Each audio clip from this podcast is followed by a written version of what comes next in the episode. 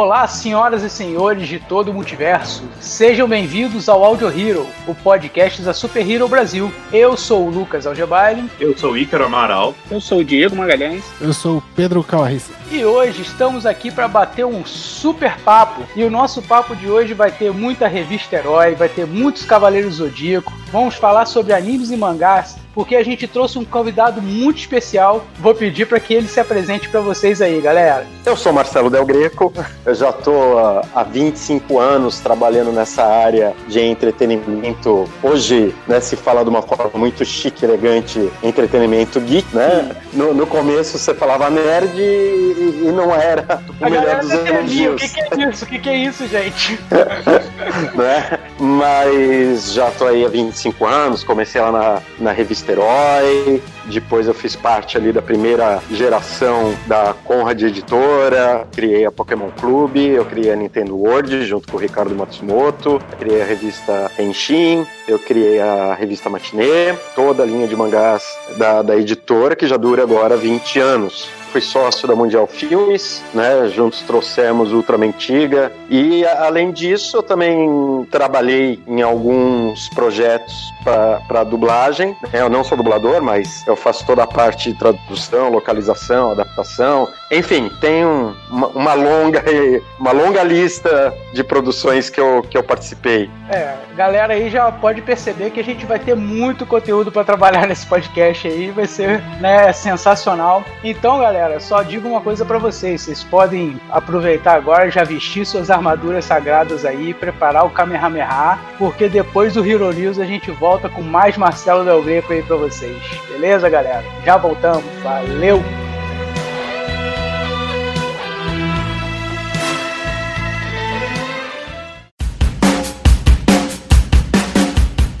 Bom dia. Boa tarde. Boa noite. Boa madrugada. Para você que está escutando a gente aí. Sejam bem-vindos a mais um Hero News, o bloco de leitura de notícias do podcast Audio Hero. Games. A Activision anuncia oficialmente Call of Duty Cold War. O game fará parte da linha Black Ops e será revelado oficialmente com mais detalhes no dia 26 de agosto durante um evento especial de Call of Duty Warzone. Filmes cinemas brasileiros planejam a reabertura com um grande festival. A partir do dia 27 de agosto e ainda na primeira semana de setembro, mais de mil salas em todo o Brasil reabrirão e vão exibir 26 filmes de sucesso selecionados pela equipe organizadora do festival De Volta ao Cinema. Entre os filmes estão Matrix, Os Caça-Fantasmas, O Exorcista, O Iluminado, Vingadores, Pantera Negra e até O Senhor dos Anéis, A Sociedade do Anel. Os ingressos custarão apenas R$ 10 nas salas convencionais e R$ 20 nas salas VIP, com direito a meia entrada. O objetivo é levar o público de volta aos cinemas. Netflix anuncia a data de lançamento de Enola Holmes, 23 de setembro. A trama é baseada na série de livros de Nancy Springer e conta a história da irmã de Sherlock Holmes,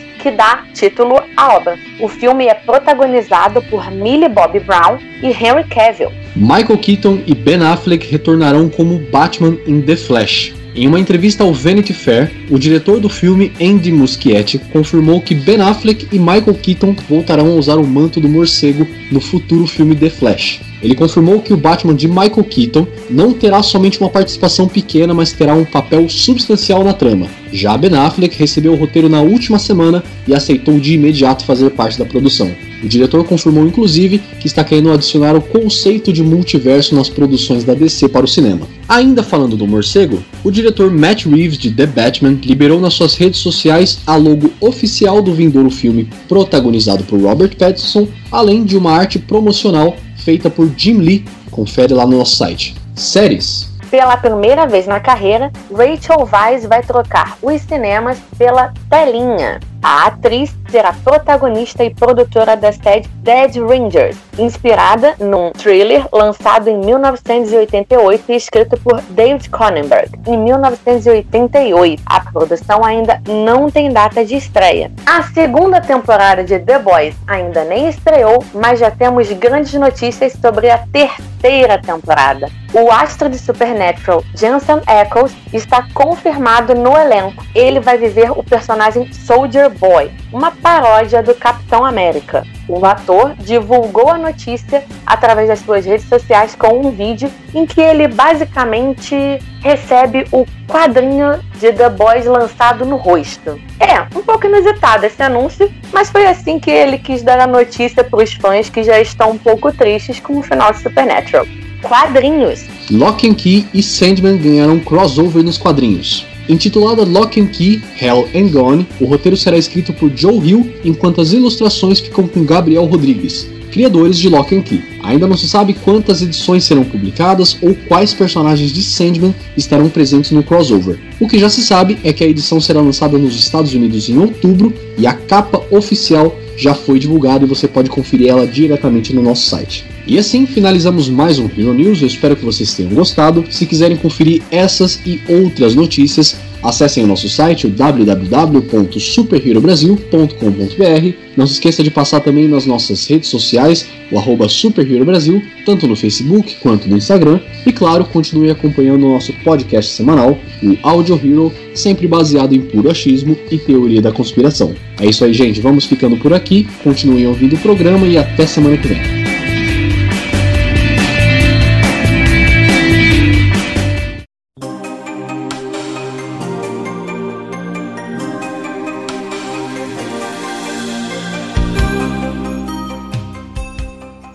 Como você mesmo aí já, já introduziu a gente aí em algum, assim, alguns trabalhos que você fez, né? Que a gente sabe que são muitas coisas que você já fez. Assim, em primeira mão, eu pensei da gente conversar assim do início, lá do seu início. Como assim? Com por que que você foi parar nesse meio nerd geek? Que a gente conhece aí, cara. Tudo começou lá em 1971, quando esta pequena criança nasceu aqui em São Paulo, no Hospital São Paulo, que fica numa travessa. Ele ainda fica, né? Ele foi desativado já tem alguns anos, mas que fica numa travessa ali na Avenida Paulista. E aí, cara, é... eu nem, eu nunca imaginei que eu fosse seguir nessa área, né? Mas desde criança eu, eu sempre, mesmo sem saber que eu gostava de animes e de séries japonesas, né? Série japonesa, né? Tokusatsu, live action, não tem como você falar, pô, mas você não sabia que era japonês? Só tem japonês? Obviamente eu sabia, né? Mas você acha que são só é, pessoas. Quando você é criança, você não tem distinção. Até hoje tem gente que acha que o Jasper é brasileiro, né? Pois é. Não, a, a versão do filme deve ser mesmo, né? Pelo menos os planos que, que eles têm é que seja um Jasper brasileiro, mas vamos ver ainda, tá, tá muito embrionário. Enfim, mas aí, cara, eu, eu, eu peguei aqui na minha infância o que a gente chama de era de ouro do, dos animes lá do Japão, que é aquela primeira leva dos anos 60. Então peguei As do Espaço, A Princesa e o Cavaleiro, é, é não, na época não passou Astro Boy, mas a gente pegou o, o Menino Biônico, né, o Jet Mars, que é praticamente a mesma coisa, tem poucas diferenças, e os dois são do Tezuka. Peguei Fantomas, o, o Pinóquio Maldito da Tatsunoko, que chegou a ser febre aqui, Speed Racer, Vingadores do Espaço, Robô Gigante, Ultraman, Ultra Seven, Regresso de Ultraman, Spectreman, Esper, né? Fora coisas que eu, eu não cheguei a assistir, mas que, que fazem parte né, dessa época. Oitavo Homem, a série original, eu não cheguei a assistir. É, eu, eu, lembro de Super-Homem do Espaço, coisinhas assim fragmentadas. É, Esquadrão Arco-Íris, que é do Shotaro Shinomori, eu também não, não cheguei a assistir, mas eu sei que passou. E claro, o cara que começou, que abriu as portas, tudo aqui National Kid, que também é de uma geração anterior à minha. né? Eu sou geração Ultraman e Speed Racer. Sim, sim. E aí, comecinho dos anos 80, ainda tivemos Salvamur, né? Teve Patrulha Estelar, quando entrou a manchete. Então eu peguei muita, muita coisa boa e a gente dependia muito da TV. Uhum. Né? E- então é, tinha que ficar. E quando você é criança, você também não tem muita noção de horário. Né? E, e- e, assim, você gosta, você não, não tá nem aí se é americano, norueguês, japonês, chinês. Aquilo te atrai, até hoje eu, eu, eu assisto Ultraman, assisto Jasper e fico olhando assim, cara, por que isso me encanta tanto? É uma coisa que foge, que, Até que hoje, né? foge a qualquer explicação. Até hoje, né? Não, e aí você começa a estudar os negócios, né, as produções, como, como que se originaram, onde vieram, é, a- as ideias, né, como qual foram os caminhos que cada uma seguiu, e é mais louco ainda, né, quando eu, eu, eu vi num, num livro lá de Ultraman, por exemplo, que o Ultraman, na verdade, o rosto do Ultraman, é, é- é a- é- é- eles usaram a cara, a cabeça de um peixe, o perfil de um peixe, e achataram aquilo. E se você olha, você fala, cacete, cara, não é que não é possível. Eu nem peixe gosto de comer, pô. Juro, eu sou- nem, nem, nem sou da galera do Frutos do Mar. E eu olho aquilo e falo, porra, cara, Como que é visual é esse? Que coisa. Entendeu? Sabe, você querer colecionar, enfim. E aí, cara, no, no- no- quando você se torna fã de alguma coisa, e ali nos anos 80, é, tem muita coisa acontecendo no, no universo pop. Tudo isso que a gente vive hoje também é por causa da explosão pop dos anos 80. Foi quando os cinemas, né, os, os estúdios começaram a, a ver o cinema popular com outros olhos, né? Cinema era uma coisa glamurosa, era uma coisa elegante. Vocês são aqui de São Paulo? Não, eu sou do interior do Rio. Então, mas é, a- a- eu acho que era, eu acho que era a mesma coisa, é, geral, em todos os lugares. É, é igual antigamente, para você pegar, fazer um voo e de avião, fazer uma ponte aérea, você tinha que ir todo elegante. Era Quando você ia passear num né? shopping, você tinha que ir todo Era elegante. formal, né? Eram ocasiões, né? Nossa, não, e, e- e- e as restrições sociais de cada lugar que você ia era loucura. E isso, o cinema pop, o cinema que aí na época era apelidado de cinema pipoca, que, que efetivamente foi o George Lucas e também o Steven Spielberg que, que quebraram é, esses paradigmas ali desde o finalzinho dos anos 70. Se você assistir é, é, o Contatos Imediatos ou Tubarão, você pode chamar eles de cinema pipoca, mas eles são filmes sérios. Eles não são filmes escapistas iguais ao que eles produziram depois ao longo dos anos 80 e, e que proporcionou isso de Volta pro Futuro, Goonies, Howard, o, o- o super-herói, né? Aqui não ficou Howard de Dedeco É, É. pois é. né? Willow na Terra da Magia, né? A- a- Aí você cita um monte de coisa, né? Ali Super-Homem, né? O Superman ali no final do- dos anos 70 também, Star Wars, né? Guerra nas Estrelas ah, deu uma bica nessa porta. Então, mas era difícil você consumir. O que você tinha para consumir era a TV, você dava audiência ou você dava a bilheteria, né? Para você conseguir um pôster, para você conseguir um brinquedo, boneco. Porra, cara, na, na época que era só brinquedos estrela, era Gulliver, aí ainda tinha a Atma. A Atma era muito legal, tinha uns brinquedos mais direcionados, mas ela A Nietzsche também. é, é, não, a Glaslit sempre também já, já é dessa época, mas a Glaslit, cara, é, ela tem um papel muito fundamental porque a, a estrela era eliti- elitista, né? Uhum. É, eram os brinquedos mais caros e era difícil você pegar coisas da, da estrela que fossem, digamos assim, coleções nerds desse Uhum. universo. Aham. Aí você pega, eu tenho um catálogo aqui da, da Glaslit da época, que tem Rumble, que tem Galaxy Rangers, que era sensacional, que tem Ah. Thundercats, que tem pelo menos duas coleções de Star Wars Guerra nas Estrelas, tem o Droids, que era aquela série animada muito ruim, diga-se de passagem, do C3PO e do R2D2, tinha tinha Ewoks, demorou pra estrela, porque a estrela era Barbie, era Carros em Ação, era Falcon, né? Eu acho que a primeira que eu me lembro assim da estrela, eu não sei, acho que Transformers, e aí depois a estrela pega o He-Man. Ah, que aí são coleções. Eu lembro dos bonequinhos, dos bonecos do He-Man, cara. Foi um sucesso. Eu, não, eu, eu nunca gostei do He-Man. Eu, eu confesso pra vocês. Eu achava chatíssimo. meu negócio era Thundercats. É, porque a, a- o esquema da Filmation, da produtora, já era uma coisa que me irritava de produções anteriores, né? Que eles aproveitavam o, o custo pra fazer efeitos especiais bonitos,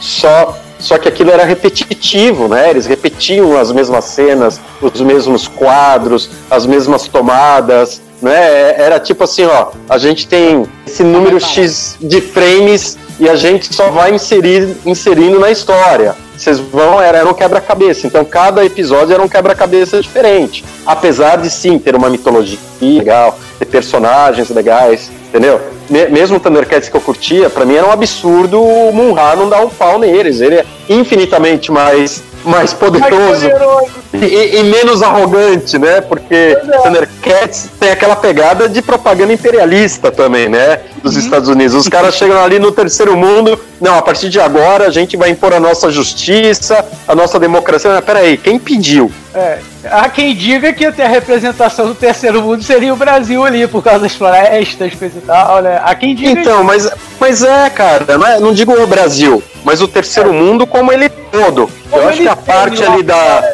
da, da Guerreiras, da, da floresta, realmente sim, é, é, são países tropicais, ali não tem como. Né? Até a proposta lá delas serem defensoras da fauna, da flora. Enfim, tinha, é- é- é- era um certo meio torto, né? Era um certo do ponto de vista dos americanos, mas isso não impedia que eu, que eu adorasse Thundercats. É que tem coisas que você tem que tirar, né? Você tem que meio que abstrair mesmo quando você é criança ou adolescente, já é meio que automático. Eu queria ver lá o, o, o Lion usando a visão além do alcance, fazendo a espada justiceira literalmente crescer na mão dele.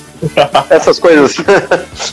Enfim, então era, era difícil essa época para você conseguir algum material. E o material que você conseguia era muito caro, né? Mesmo os brinquedos aí da Glaslit, né, dos Thundercats, da, da Estrela, do, do He-Man, eles eram brinquedos caros porque eles eram importados, né? Eles só colocavam, adesi- adesivavam com a marca deles. E aí, cara, aconteceu, foi uma época que eu fui para a faculdade, eu, eu, eu pretendia seguir jornalismo esportivo, né? Os colegas que eu fiz ali na época, a maioria efetivamente foram, né? O Marcelo Romano, por exemplo, ele é especializado em esportes olímpicos, ele cobre as Olimpíadas, participa da equipe da Record. Na última semana, ou melhor, na uma semana depois que eu me formei em jornalismo, eu, eu participava de um grupo que frequentava a livraria Devir aqui em São Paulo, né? E, e- e lá a gente trocava muito material, muita informação. E quando surgiu Herói, um dos criadores da Herói, o Mauro Martinez dos Prazeres, é, ele era um dos sócios fundadores da Devir. E aí ele começou a perguntar pro pessoal ali se tinha alguém que conhecesse, que tivesse material, e aí me indicaram. Então, uma semana depois que eu me formei, acabaram me chamando para herói. Mas você vai daquele jeito, cara, puta, é um pontapé inicial. Vamos começar. Você não. Ainda mais ali no começo, quando você é moleque e tal, você não tinha um plano de carreira. Você tinha um plano de se iniciar no mercado, né? Você não sabe como é que vai ser aquele caminho, né? Não, e, e- e ninguém imaginava o que ia ser Cavaleiros do Zodíaco, né? Porque a gente já tinha vivenciado algumas outras febres e o mercado brasileiro sempre seguiu algumas coisas. Ca- Cavaleiros seguir, seguiu essas regras. Só que pela primeira vez a gente tinha um apoio efetivo, é, é, efetivo no sentido de ser muito eficaz da chegada dos brinquedos, da exibição, era uma coisa muito amarrada, muito bem casada. Eu lembro que tentaram fazer isso com o Zillion, não funcionou. É, Zillion, inclusive, era o inverso, né? A- o desenho foi feito para vender os brinquedos. Né? Então, mas cara, Cavaleiros não foi essa ordem, mas eu tenho certeza que alguém lá da Bandai viu, bateu o olho naquilo, porque foi no mesmo ano do mangá que os caras começaram a fazer. Uhum. Eles esperam dois, três anos, entendeu? Já tinha dois anos de mangá de Dragon Ball, só pra traçar um paralelo. A sacada, assim, não foi pra brinquedo, mas sem querer, o Kurumada criou uma, uma coleção, uma coleção é ótimo, né? Uma coleção de brinquedos, assim, que vai durar pra sempre. Não precisa nem lançar a série nova, cara. É só ir atualizando. Al- alguém viu o potencial daquilo ali, né, cara? Alguém sacou e, e, e- e aproveitou porque não, não, não tinha dado tempo suficiente. Por isso que eles tiveram que fazer a saga de Asgard inteira. É, Entendeu? eu Pra- ainda tenho meu Shido de Mizar até hoje. Tá lá, bonitinho, guarda. Boa. Eu tenho ceia. Eu tenho todos! Ah! Ah, não vale, não vale, não vale. Eu por humilhação, calma aí.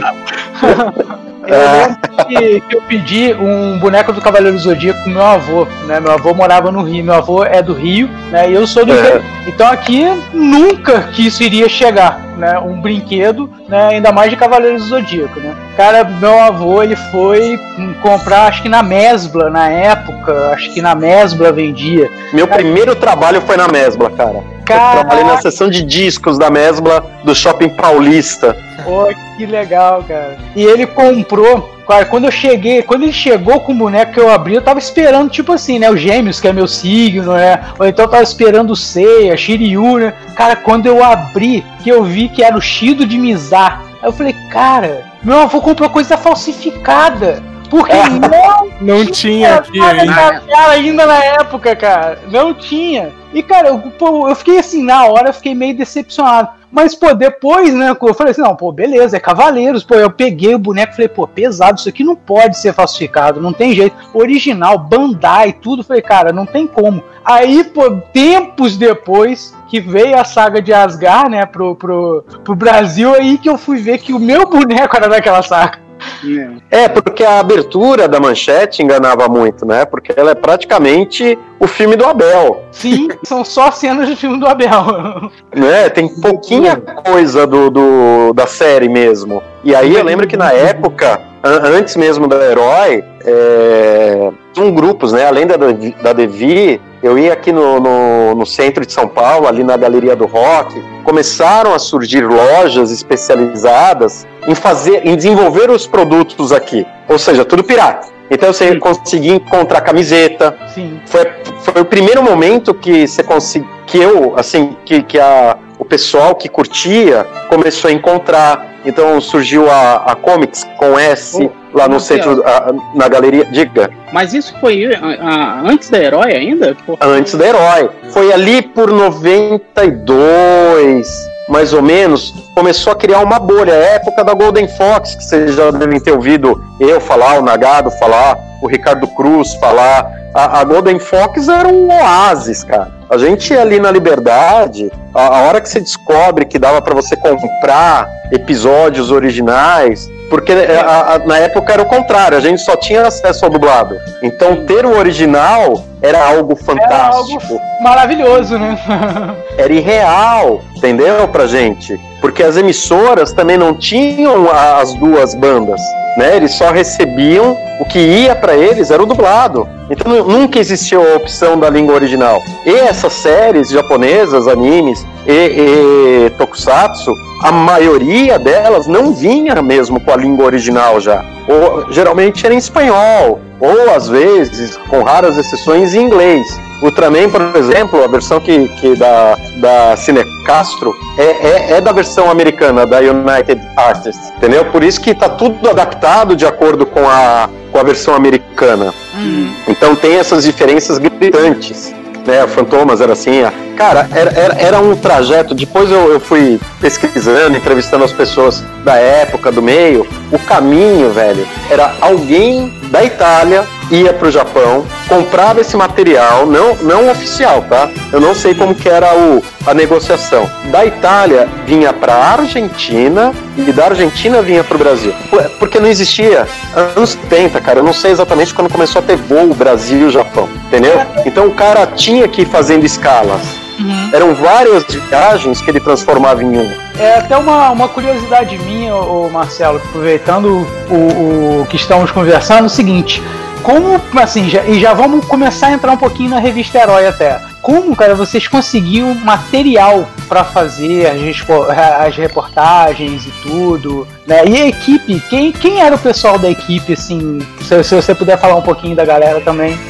É, e- então, a, a Herói, obviamente, começou antes de mim, no número 2. tá? Eu me considero um coautor do Herói porque eu acho que eu influenciei muito a revista, mudei muita coisa depois que eu entrei. Questão de linguagem, Ah, e- e questão carro- das carro- imagens. O carro-chefe, que era Cavaleiro do Zodíaco, a maioria das matérias era sua. Tá? É, isso eu dei sorte que caiu Cavaleiros pra mim, caiu no colo, né? E, e- e só tinha eu, e, e enfim. É, é, e, e- e aí, cara, assim, eu tinha muito material, Nagado tinha muito material. Então, na época, é, muitos coleciona- colecionadores ajudavam, entendeu? Alguns eram jornalistas, sim, mas o, o André Forastieri também, que é um dos criadores do Herói, que era da o lado da Acme, ele já tinha feito a terror e ficção da Sete, a própria revista Sete, ele foi editor lá, ele é colecionador de gibi, de quadrinhos, é um cara que manja de cinema pra caramba, ele, ele, ele tem um conhecimento muito vasto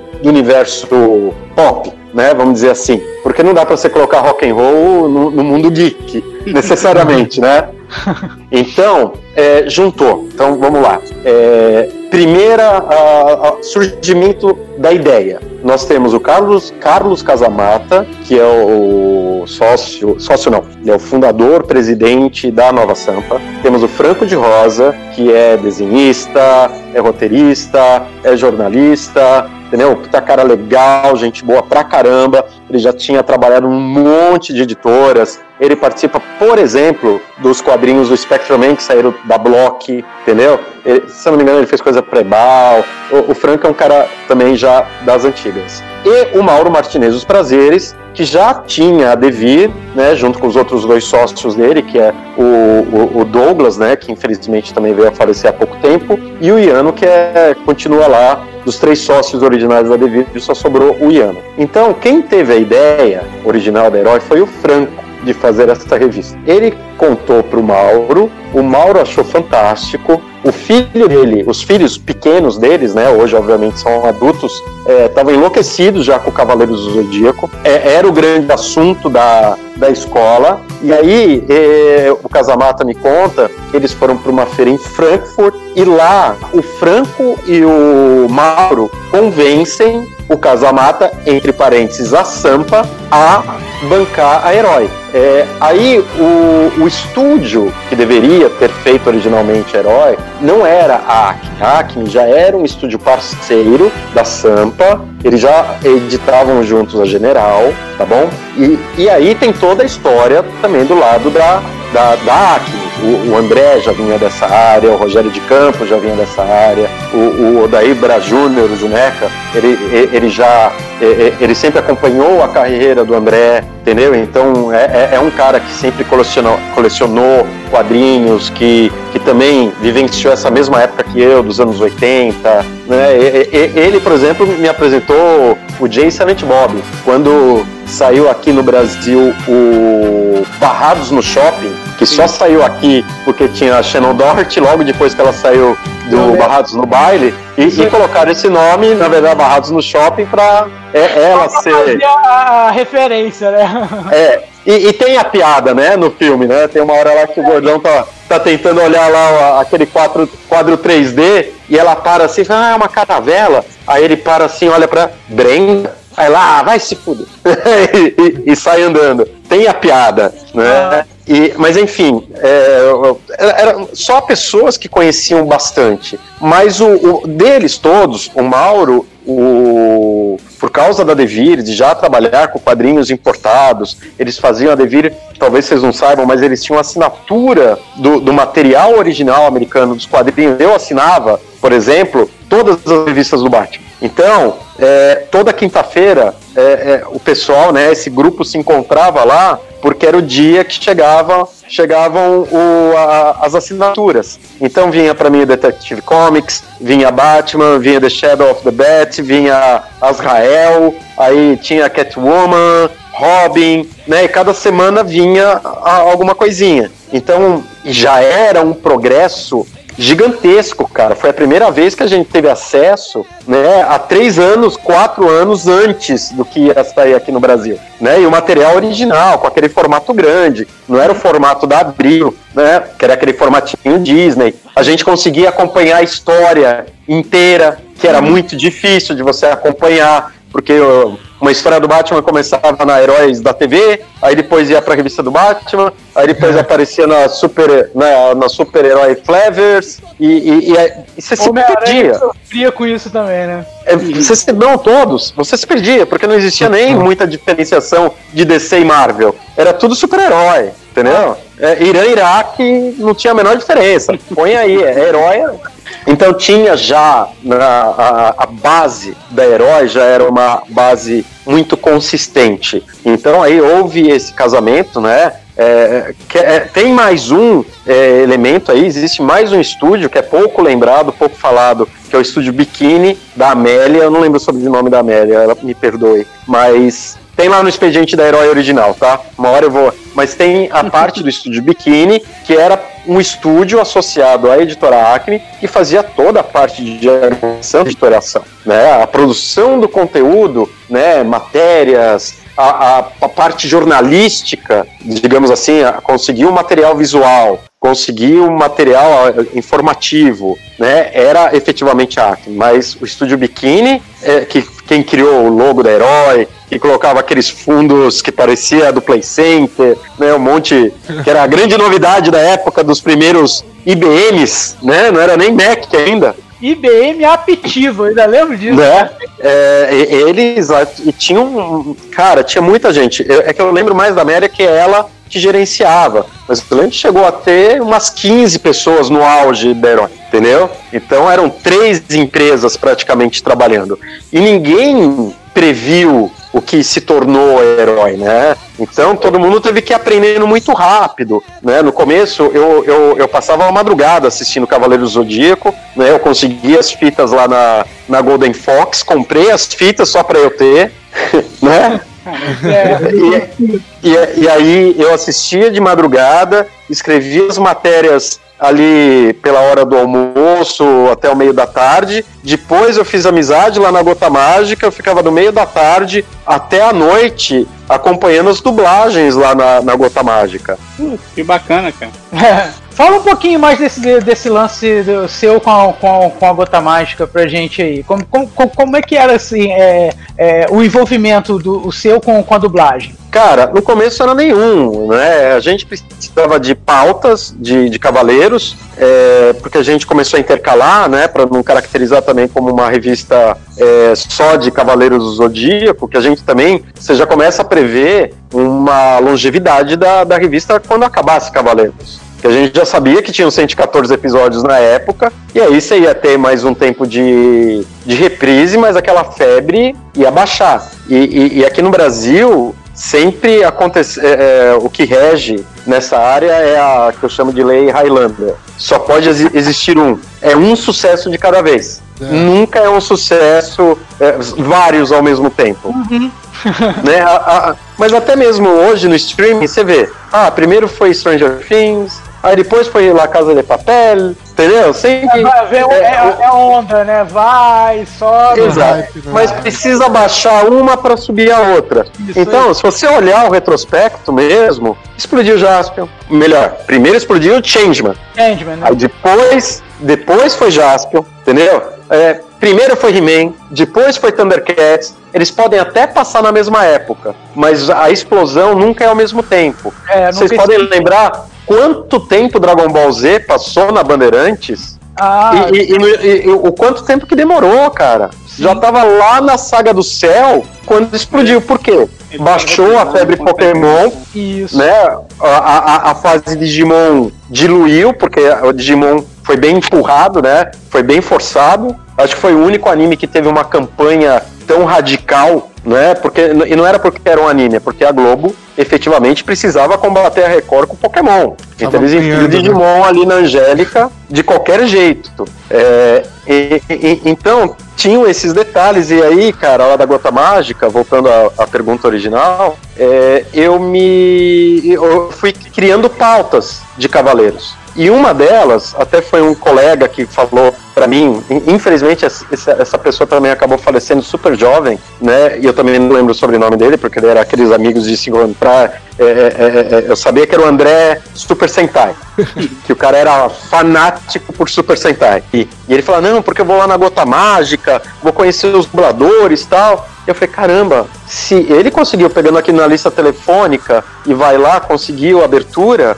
eu vou fazer mesmo, só que eu vou pedir para entrevistar os caras. Aí eu liguei como repórter, revista Herói, e eu fui super bem recebido, né? Porque os estúdios, principalmente naquela época, eram muito fechados. Uhum. Hoje eles voltaram a se fechar, mas por outros motivos, né? Porque hoje a gente tem muita tecnologia, é fácil vazar informações, então você não, não, não, pode é, abrir para todo mundo entrar lá e ver o que está acontecendo, né? Mas... Mas- Verdade, né? É, e a- a, Gota Mágica, nesse sentido, tanto o dono lá da Gota Mágica, o Mário Lúcio de Freitas, quanto o Baroli, que era o diretor de dublagem, foram os caras que abriram as portas para isso. Então, eu conseguia, é, consegui ter acesso aos dubladores, aí eu pedia pessoalmente lá para entrevistar eles, eles me davam as entrevistas diretamente lá na- na- na Gota Mágica mesmo eu comecei a entrevistar pessoal de outras séries que eu conseguia é, marcar lá na Gota Mágica, Orlando Vigiani, por exemplo, entrevista que eu fiz com ele sobre o Street Fighter Victory,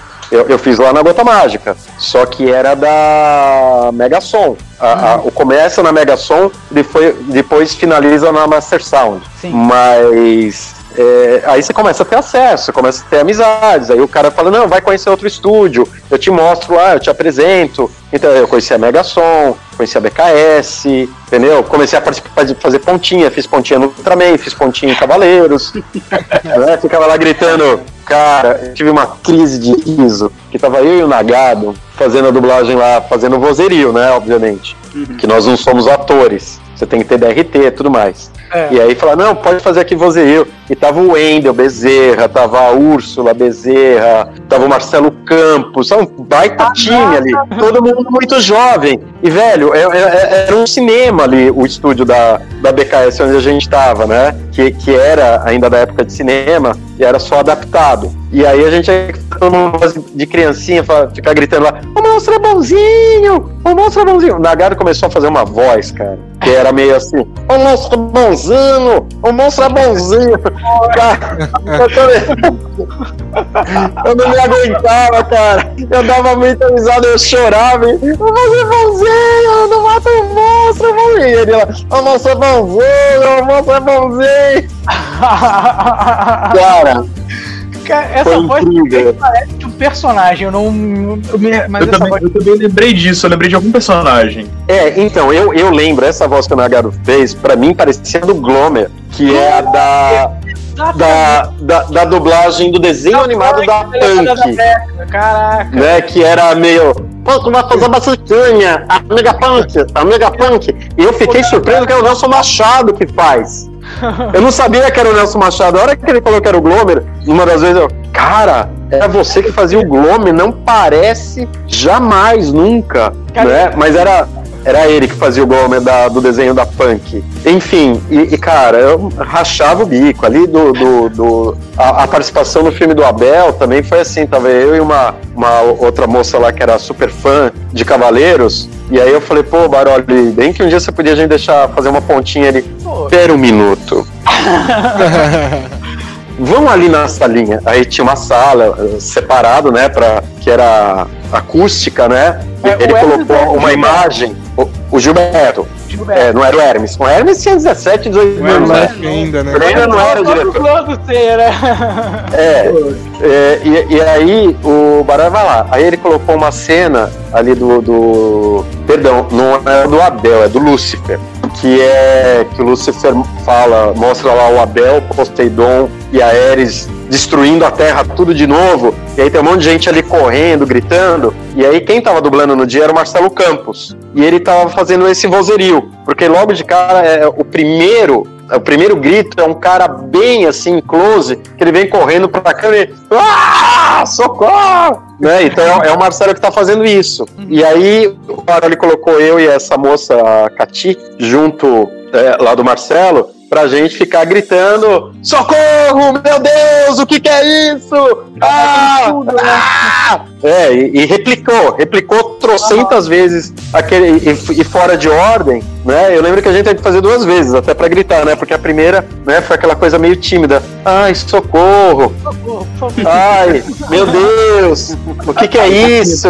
Ah! Ah! A segunda né? vez já soltou logo, por favor, socorro! Não, não, e foi legal que o Marcelo, como o Marcelo puxava, né? Ele era o cara que dava o primeiro grito, ele falou assim: Não, não, cara, vai, solta aí, vai de boa, bota, é só gritar. Aí eu e a Katia, ah! Socorro! Aí foram as grandes participações na, na, na história da dublagem. Eu vou ter que hoje. Muito bom. Mas é- É, do Ultraman é o episódio 12 e, e do, do de Cavaleiros é o especial do Lúcifer, a primeira dublagem. Como É, é, pra assim- você, cara? Como. O que, que, que isso representou pra você, assim? Cara, eu brincava com o, o Nagado lá no comecinho do Herói, é, porque foi na segunda vez que eu encontrei o Nagado, na verdade. Né? A primeira vez eu conheci ele através de um amigo em comum, do, do- de um desenhista, do Álvaro Mini, que foi um dos caras, inclusive, que, que me indicou lá pra Herói. E, e- e aí a gente foi assistir filmes, séries lá na casa do Álvaro, né? E, e aí que eu conheci o Nagado. E aí eu, eu, eu reencontrei ele exatamente lá na, na Acme, na sede da Acme ali na, na Rua do Paraíso. E é, é esse nome mesmo, Rua do Paraíso. No Paraíso, inclusive, né? No bairro do Paraíso. Campos E. Elíseos. Não, não, é Paraíso mesmo. Ah, Não é não. o Campos Elíseos, é uma outra saga. É porque eu gosto pouco, eu gosto pouco de Cavaleiros do Zodíaco. Eu tenho esses mangá aqui, mas só pra fazer peso. Revista Herói, Revista Herói, eu e o Diego temos a coleção completa. Eu tive, Mas, eu tive cara, só é- todas só. cara, eu encontrei Eu Herói Giga, eu nem lembrava do Herói Giga. Eu, Eu encontrei sem querer. Eu tenho, eu tenho Herói Gold, aquela grandona, formatão, É. Não, então essa eu tenho, mas a Giga eu tinha apagado da memória. Porque é de arquivo X, e arquivo X quem fazia é, era o Ricardo Matsumoto, né? Que ele era muito fã, era o cara que cobria muita coisa de ficção científica, né? Principalmente Star Trek, Jornada nas Estrelas, Millennium, né? O, teve uma série que não emplacou muito na época, que também era do mesmo criador lá do Chris Carter, que era o Beyond and Behind. Ah, Behind and Beyond. Era uma coisa assim, né? Então ele que cobria essa parte. Então essa a Herói Giga, eu, eu realmente tinha esquecido. Eu, eu lembrava da Herói Super, eu, eu lembrava, obviamente, das de as especiais de guia de episódios, né? Chupa a Wikipédia. E, aí, velho, é, voltando à pergunta original, eu brincava com o Nagado falava que, cara, isso aqui, a gente escrevendo pra herói, a gente vai ser Highlander. De novo, né? Highlander. Porque a gente vai ser imortal, vão lembrar da gente, mas nunca imaginei que ia durar tanto, que ia, Mãe. que ia tão longe, entendeu, cara? Eu tenho uma que, que dúvida fosse, que Pode fosse falar. ficar tão impregnado, né? Aham. Então, cara, eu me emociono hoje. Gente, quando eu aprendi a ler com herói, eu me emociono e, e me e ainda, meu Deus, o que, que eu fiz? É, a sua, né? Eu, tenho uma dúvida que você conta muito que vocês usavam o material que vocês já tinham de coleção, ia buscar a revista lá na Fonomag, né? Porra, E era só descer a rua do paraíso ali, né? É, quase isso. E depois. É, mas ali vocês pegavam muito, por exemplo, as imagens, né, Pra usar na revista tal. Mas e as matérias? Da onde vocês tiravam assim? Então, Porque era, era material japonês as nosso. revistas, né? Não, então, era material nosso, era é, troca de vídeos que a gente já fazia. Por isso que eu comentei, é, é, essa, esse momento pré-herói, ali no começo dos anos 90, depois que, que meio que banalizou, porque tem aquele ápice, né, aquele, aquela explosão, nossa, Jasper é novidade, Changeman é novidade, pô, Flashman é bacana, Maskman é legal, aí Google Five, ah tá, é legal, vamos manter a chama acesa, a Machine Man, desgasta, tem um desgaste natural. Não é, não é que perde a qualidade, é, perde a novidade, né? De- tem, tem um desgaste. Então, foi um momento que o pessoal da- das gerações anteriores começou a ver Jasper, a gente, putz, cara, que saudades do Ultraman, do Ultra Seven, das coisas que eu assistia. Então começou a ter muita procura. Então aí sim a gente descobre a, a, a Golden Fox, começam a surgir é, é, esses vendedores de conteúdo próprio lá no centro da cidade, na galeria do rock, na galeria hip hop, que na verdade na época não era nem hip hop, era house, né? Era techno house. É, aí surge a Comics com X nos Jardins, que de banca vira uma loja, de loja vira uma, um brand, uma marca, vira revista. É, são os caras que dão continuidade a Heróis do Futuro, são os caras, né, o Carlos Mann, lá o Jorge, são os caras que fundam a ópera gráfica. Então vem tudo dessa pré é, Cavaleiros catalisou, é, catalisou, entendeu? Ali em 94, catalisou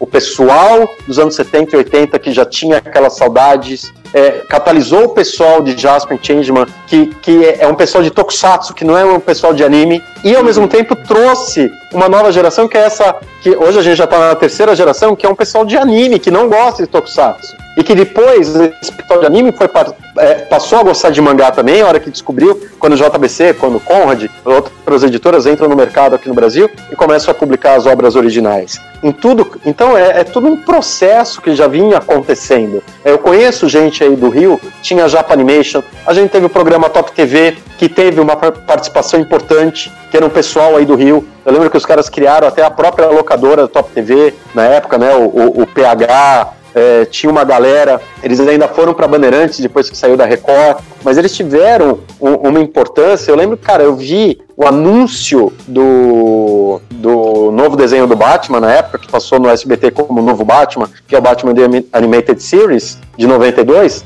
Ah. No, no Top TV. O clássico, né? O clássico. Entendeu? Hoje é clássico, hoje, mas na né? época, cara, é, é, é, um desenho que é insuperável até hoje. As três primeiras temporadas são insuperáveis. A quarta é discutível. Até a terceira talvez seja discutível. Mas, mas as duas primeiras são fantásticas, cara. É, é, é, enfim, então foi todo um processo né, que culminou em Cavaleiro do Zodíaco e, e a Herói bebeu disso, porque a Herói começou a tangenciar para o público brasileiro coisas que a gente não tinha. Você não tinha uma revista desse tipo. Por quê? Ela não, é, não eram coisas tratadas com seriedade, coisas que acreditavam que, que tinha público. E aí isso aí foi quebrado por quê? Porque o cinema dos anos 80 quebrou esse paradigma já nos cinemas. E isso expandiu para TV, entendeu? Quando tinham as reprises, os grandes sucessos, as séries que surgi, surgiram. Pô, vê a Batalha Final. É uma série super nerd, cara. Aí volta a Jornada nas Estrelas com a, a nova geração. A Manchete reprisa a Jornada nas Estrelas. Tinha um programa que eu, eu tô tentando lembrar qual que é o nome, que era da Manchete, que era só de cinema, e falava de coisa geek também já. É, falava dos ah, porque entre o filme do Batman. Também. Eu me recordo do, do, Mas eu não lembro o nome exatamente, mas eu me lembro desse programa que eu assisti. Era de sábado à tarde, depois do é, almoço, se eu não me engano. Enfim, tudo isso ajudou a, a catalisar o que veio se tornar herói. Porque aí, cara, a herói, a gente puxou com Cavaleiros, mas a gente conseguiu falar pela primeira vez de Super Sentai, de forma muito ampla, não só Changeman, mas de tudo. A gente falou de Família Ultra, de forma muito ampla. Quem foi National Kid, quem foi Vingadores do Espaço, Jornada nas Estrelas, é, Jambo e Ruivão, Os Impossíveis, Os Herculoides. Não existia nada disso antes da Herói, cara eu vou te falar que muito do que eu conheci foi via herói. É, eu nem eu não assistia desenho de Cavaleiros antes de, de, Eu comecei a comprar a revista Herói antes de começar a assistir o, o desenho. Eu comecei a assistir o desenho depois do que eu comprei a revista. Eu gostei da revista e comecei a assistir o desenho em seguida. é. Desenho não, pô, é anime. É. É, é, é, é, que na época era desenho japonês, né? Era desenho japonês. Não era anime, era desenho japonês. Isso, essa linguagem, é, anime, é, é, otaku, isso nunca existia, né, cara? Nunca iria existir, né, cara? Não, otaku. Otaku é, é, é, de, é a partir do anime com, é a partir ali do da manga com, a- aí pulverizou essa coisa de otaku que é até meio diferente, né, do que é otaku no Japão mesmo, né? Sim. Taco e Automi. O, É, mas é que o pessoal é otaku e otaka, né? Não tem. o, É, mas meu, bastante.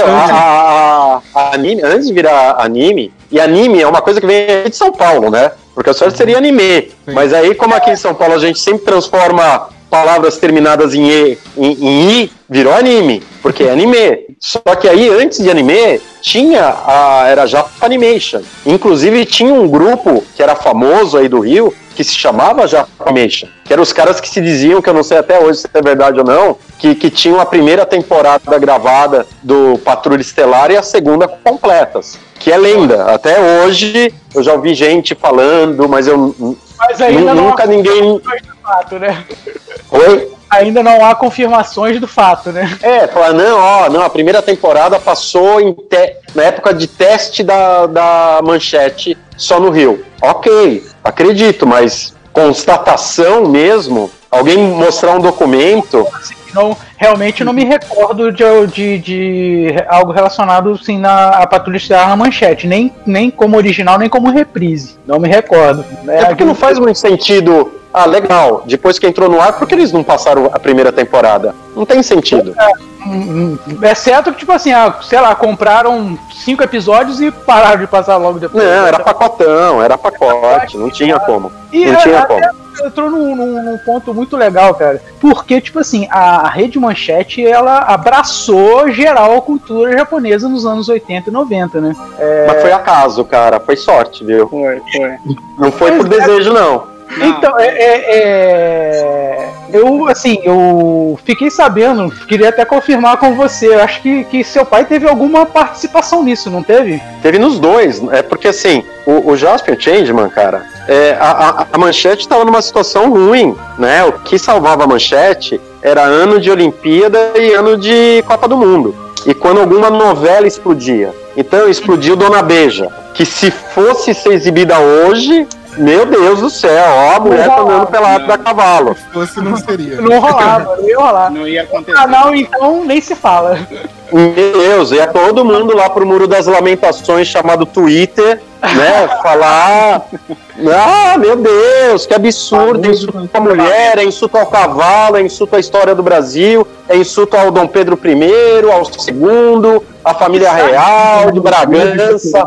Mas, gente, Manchete ganhou é, destaque na, na largada, né? Quando inaugurou, que inaugurou com contatos imediatos terceiro grau, com a Noviça Rebelde, que é um puta de um filme, é um dos meus filmes favoritos, favoritos de todos os tempos, e eu nem gosto de musical, né? E, e Guerra nas Estrelas. Aham. Então eles chegaram dando uma bica. Só que aí depois era, era jornalismo, demorou pra pra aparecer alguma coisa. Dona Beija é, é a novela que muda a, a história da manchete. E aí, pra vir Pantanal, que aí foi um regaço, né? é, demorou. E, e- mesmo assim, Pantanal, nos dias de hoje, até passou bem cotado no, no SBT, uma reprise e tal. Que foi o Pantanal original, era, era mulher pelada do começo ao fim, era o povo se pegando lá no, no Pantanal do começo ao fim. E tinha as essa coisa de mitologia. Mas não tem jeito, cara. Era, estamos fa- falando de TV aberta ali, anos 80, anos 90. Né? Tinha comercial. Cara, eu lembro de um comercial, eu acho que é do final dos anos 80, que é fim de ditadura, tudo. Então todo mundo achava lindo fazer tudo, porque era livre fazer absolutamente tudo e não tinha e bom senso zero. Sabia senso, exatamente, tinha senso nenhum das coisas, né? muito do sucesso de Cavaleiros se deve a essa época, que não tinha corte. Velho, porque 10 anos depois, cortaram Yu-Gi-Oh! da Globo, de manhã da Globo. Que é 10 vezes menos violento que Cavaleiros do Zodíaco. Aquele outro apresentador foi falar que era as cartas do demônio, que era do diabo, entendeu? Que só piorou. Nossa, Né, entendeu? eu- Jogaram minhas cartinhas tudo fora. Então, Eu, só, eu velho. não entendo um jornalista não ir pesquisar suas fontes antes de falar certas coisas, né, cara? É porque precisava Ah, mas- de audiência, você cria polêmica, entendeu? E era a maneira de você atrair, atrair o público evangélico, entendeu? É. Ou aquelas carolinhas cristãs, católicas, É, mesmo. que ah, meu. Deus!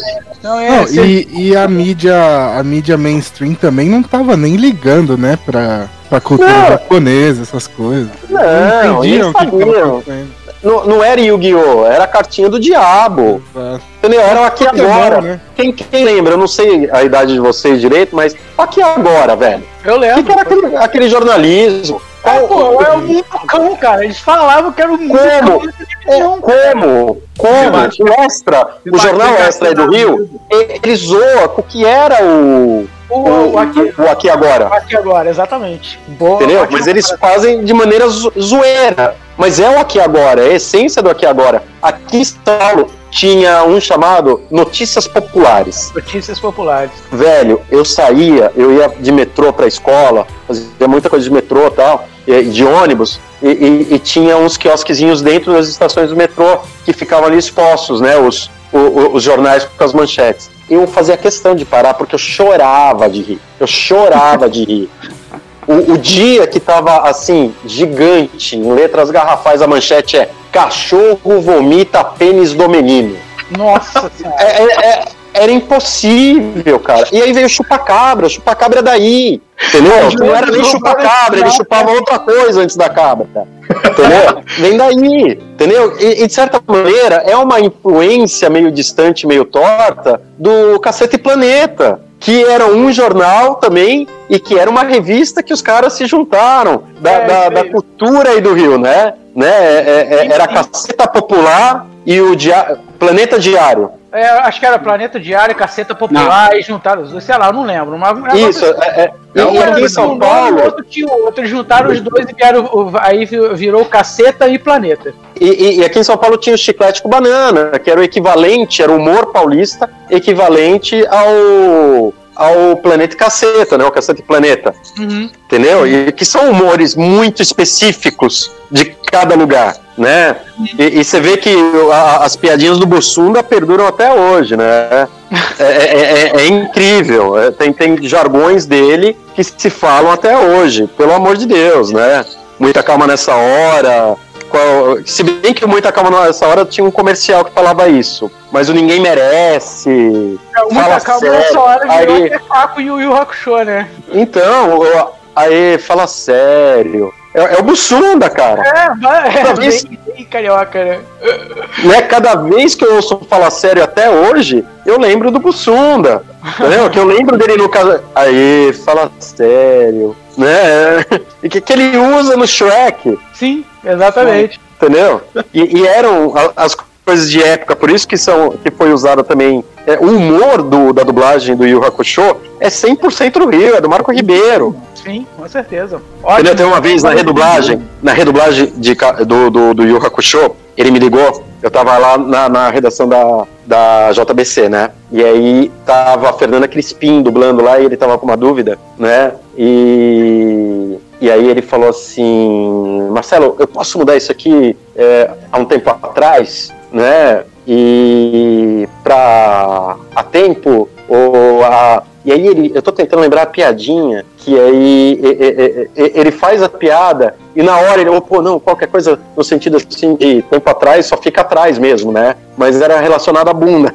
E, e- e aí ele automaticamente, não, não, não, não, desculpa, tal. Né? Mas você vê que era uma coisa natural, é, é, é um humor natural do carioca. Aham, eu concordo plenamente. Até porque, tipo assim, é, Yu Yu Hakusho, acho que teve é, é, é, a, a dublagem original, né? É, com E a segunda, que eu participo até o episódio 40, e a segunda redublagem. E, e muito da, da segunda redublagem, se você for, for, for comparar, não muda muita coisa. Muda algumas coisas, mas não muda muito.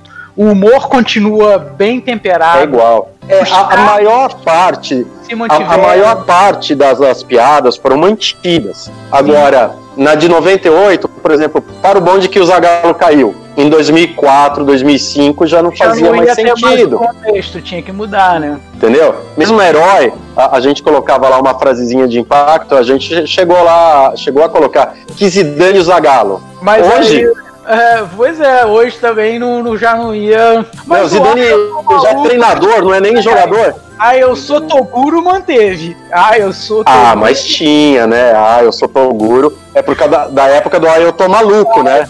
Ah, cara, isso é tudo anos 80 e isso tudo está impregnado também ne- nessa cultura que a gente levou, que, que a gente chama de cultura geek hoje. Herança. Entendeu? né? A Blitz tinha quadrinhos, cara. Era, era um brinde do primeiro álbum da Blitz. Era quadrinhos, a capa do álbum, As Aventuras da Blitz, o nome já As Aventuras da Blitz, já, já entrou quadrinhos, o, o cinema é, de fantasia da época. Fantasia. Entendeu? E, e- e o quadrinho que eles lançaram, que o Evandro Mesquita, que você vê também que as músicas, as letras da Blitz, é humor carioca, Uhum. entendeu?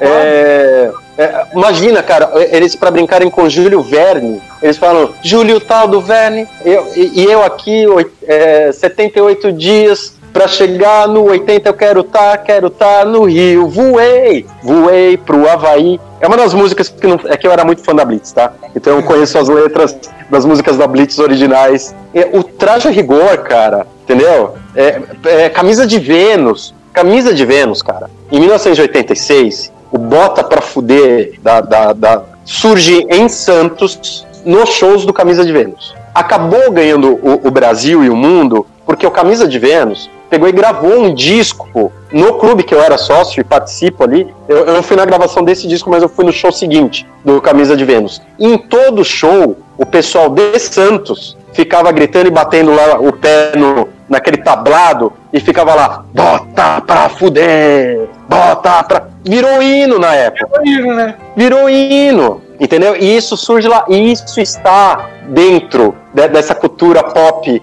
é, pipoca de- dessa época. Então, velho, é, é muita coisa que, de novo, a Herói acabou catalisando, porque só eram, eram pessoas, né? O André, o, Rogério, o Mauro, era o pessoal, digamos, geração Nacional Kid, eu, o Júnior, Matsumoto, é, Eduardo Torelli, a, a- galera que veio depois, Ivan Finotti, o, o, o Thales Menezes é, é geração Nacional Kid, mas a gente era geração Falcon, G.I. Joe, Comandos em Ação, Thundercats, Ultraman, Ultra... tá tudo lá, era tudo que a gente queria, a gente deu acesso, que não existia, né? E aí a gente continua isso na Henshin. A Henshin, cara, é, um é uma outra quebra de paradigma que a JBC tinha a redação no Japão. A gente come- começou a entrevistar os caras, velho.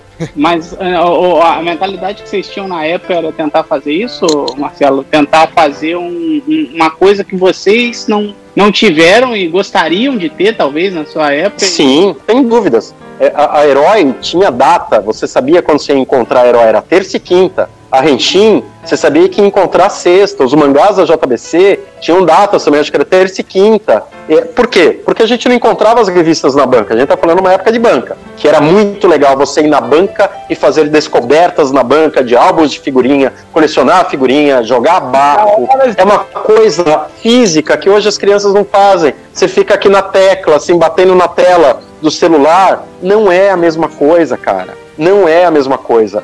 É, 70, a gente recortava, recortava figurinha, cara, recortava revista, qualquer imagem e virava contact e a gente trocava papel um contact. O- mesmo que vocês ah, faziam com adesivo, eu também cheguei a fazer muito isso, mas isso foi a revista Herói pra mim, na época que vocês. eh, alguma, algumas revistas, talvez não todas, mas boa parte delas, quando virou um formato um pouco maior, eh, aquele formato americano, cada uma vinha com um pôster, né? Um, ou, ou mais de um pôster normalmente. E É, os abres de matéria era, era uma, uma ilustração Isso. limpa. Ah, Aquilo virou, ah, digamos, o papel de parede do meu quarto inteiro. A- a- lá na Acme, o, o André e o Rogério, eles tinham uma coleção de revistas importadas de todos os gêneros que, que serviam de inspiração e de referência pra gente. Essa ideia aí, o André pegou, acho que de uma revista alemã e funcionou muito bem para aquela herói já o formato Veja, né, que a gente chamava, que já é, é a fase Yu Yu Hakusho e Sailor Moon. Eu queria que entrasse mais Xena, queria que entrasse mais Hércules, Buffy, mais ali, enfim, aí é uma outra mas história. Tinha, mas tinha de tudo, eu- assim, pelo que eu me lembro. ah, eu lembro de vários posters de, de Marvel, DC, até, sei lá. Não, tinha, tem o Superman de Mullet, né? Com aquele super-homem cabeludo depois que ele ressuscita. Tem várias coisas. É o Superman de Tem Johnny Quest, tem uma capa linda do Johnny Quest, da- das as incríveis aventuras de Johnny Quest, O... que passou, passou dois dias na, na Globo. Só perdeu o recorde. O recorde, na verdade, é- é- é- ele só perde pro desenho do Godzilla, do filme de 97, 98, que passou um capítulo na Globo. No dia seguinte já saiu do ar. E é muito ruim, e era a continuação direta do filme. Isso que era mais louco. Não, um- era um, um- uma animação? É americana, Ah, Passou no Cartoon. passou no Cartoon e na Globo passou um dia. Johnny Quest acho que passou dois ou três e já saiu do ar. Dez dias. Dez dias o Johnny Quest, se eu não me engano. Globo sempre. Porque não era pra todo mundo também aquele desenho, né? É, Talvez eu, ele- Eu me, lembro de, eu me lembro de assistir ambos na Globo, porque na, nessa ocasião ainda não tinha TV por assinatura e tal. Não, não, passou dez dias. Passou dez dias na Globo. Ah, Literalmente. Nove, acho. Nove ou dez. Foi, uma- foi muito pouco que passou. Entrou e saiu. é estranho, né? Cara, ô, ô, Marcelo, uma, uma pergunta mais do que pessoal agora.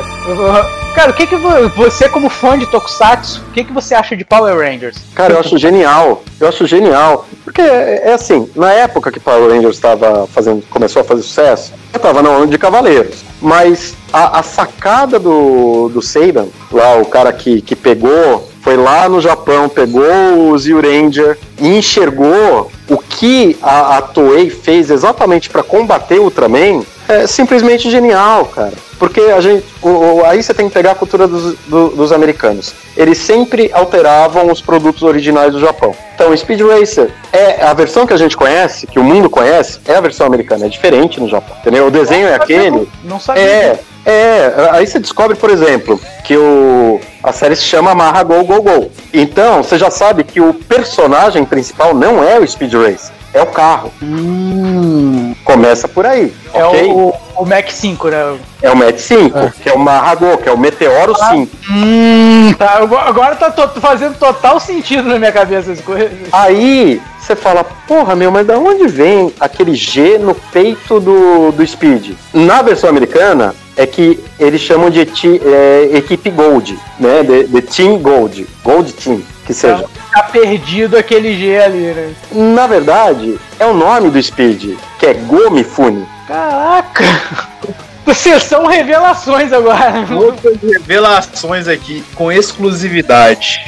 Entendeu? Então você vê Ultraman mesmo, Patrulha Científica, vem da onde? É da versão americana. Tem um personagem lá que é o ID, é, que é transformado em é, é- é outro nome, é Ito. Eles alteraram, porque é, corria o risco de os caras lerem ID, né? Uhum, entendi. IDE, né? IDE, os caras lá nos Estados Unidos, esse I já ia virar um I. Uhum. Então, não sei, tô, tô chutando, acho que foi por porque aí virou Ito. E- e- então, a versão, a, a versão original, a primeira dublagem que a gente conhece de Ultraman é esse. Então tem um monte, a Astro Boy fez sucesso nos Estados Unidos, é uma versão completamente alterada. Entendi. Né? O Gatchaman, o D-Force, o- o- é, é conhecido nos Estados Unidos por ser D-Force, exatamente porque é a versão alterada do Gatchaman. Uhum. Então já sempre, já fazia parte da cultura americana desde sempre fazer essa alteração. Adaptar- Só que em animação, essas adaptações são mais simples, né? Mesmo em Ultraman, é adaptação em texto. Cavaleiros do Zodíaco fracassou lá nos Estados Unidos, One Piece também, exatamente porque eles fizeram o mesmo tratamento. Eles deram o mesmo tratamento e não funcionou. Né? Transformar o Ryoga em, em surfista, não dá.